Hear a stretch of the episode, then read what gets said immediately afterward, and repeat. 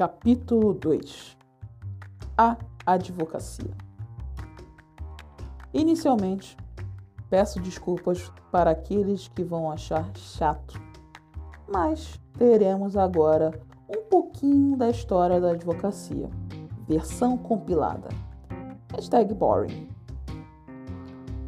Muitos dizem que os primeiros indícios da advocacia teriam sido na Suméria, mas os primeiros registros históricos foram Moisés, quando defendeu seu povo no Êxodo, e Jesus Cristo, ao defender Maria Madalena.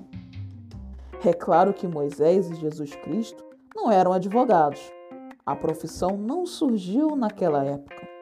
Contudo, como muitos termos no direito, estas são as primeiras ideias, o que ao longo do tempo formaram o conceito do advogado.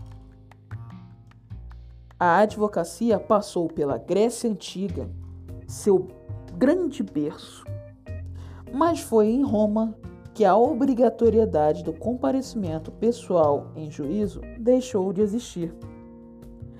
Também foi em Roma que surgiu a expressão honorários, como sinônimo de remuneração do representante judicial ou advogado. Já gostei mais dos romanos, só por causa disso. Se vocês não sabem, advogado vive de honorários. Os demais mortais trabalham de carteira assinada, sendo empregados, recebendo os seus salários. Nós, advogados, com algumas exceções, prestamos um serviço e recebemos por este serviço. Então, se você que está lendo e não é advogado, lembre-se, o advogado não é safado.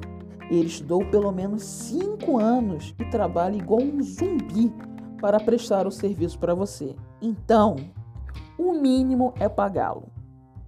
E o serviço prestado pelo advogado não é vencer a ação, mas analisar o caso, perceber a existência ou inexistência do direito, propor a ação ou elaborar uma defesa, acompanhar o desenrolar do processo, se manifestando quando necessário, recorrer se preciso, mas nunca vencer.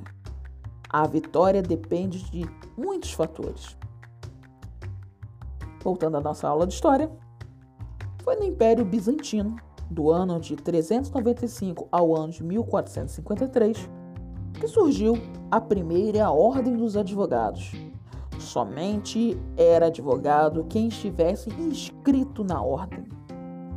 Nas terras tupiniquins, a advocacia veio nas Ordenações Filipinas, ou Código Filipino, criadas em Portugal por Filipe segundo da Espanha, ou Filipe primeiro de Portugal, durante o domínio castelhano.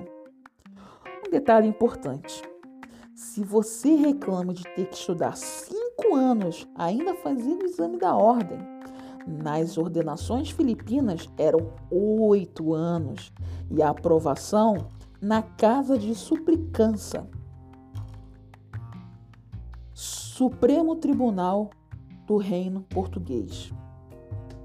Apesar disso, no Brasil não havia curso de direito. Sim, meus caros. Todos quantos desejassem bacharelar-se em direito eram obrigados a estudar na Europa. Bolonha, Roma, Paris, hashtag vida triste. Logo, somente se formava em direito quem tinha dinheiro. A teoria da inclusão passava longe. Somente em onze de agosto de mil oitocentos e vinte e sete, o então imperador do Brasil, Dom Pedro primeiro, criou os dois primeiros cursos de direito no país, Olinda e São Paulo. Reconhecem a data? onze de agosto? Dia do advogado. Sim, é daí mesmo. O mesmo decreto que criou o curso de direito também estabeleceu que os aprovados no curso conseguissem o grau de bacharel e doutor. Como diriam os jovens dinâmicos, para calar a boca das inimigas, antes de dizerem que o doutor é aquele que faz doutorado, pós-graduação, estrito senso, o advogado era chamado de doutor muito tempo antes, O título foi trazido para o Brasil especificamente para aprovado em, no curso de Direito. Fiquem com o recalque. Logo após a assim chamada Revolução de mil novecentos e trinta, foi criada a Ordem dos Advogados do Brasil. Um advogado é um, bachar- é um profissional liberal, bacharel em Direito e aprovado na ordem que exerce o jus postulante, ou seja, a representação dos legítimos interesses das pessoas físicas ou jurídicas em juízo ou fora dele. Contudo, apesar de muitos anos de glória lutando contra as injustiças praticadas no país, o advogado, hoje, é aquele sujeito que cursou a faculdade de Direito, passou no exame da Ordem dos Advogados do Brasil, prestou, prestou compromisso, e recebeu a sua carteira vermelha. Tudo isso para limpar as cagadas que os outros fazem. Não me levem a mal, sou advogado, amo minha profissão, mas infelizmente nós somos tratados assim. Servimos para limpar as merdas que os outros fazem.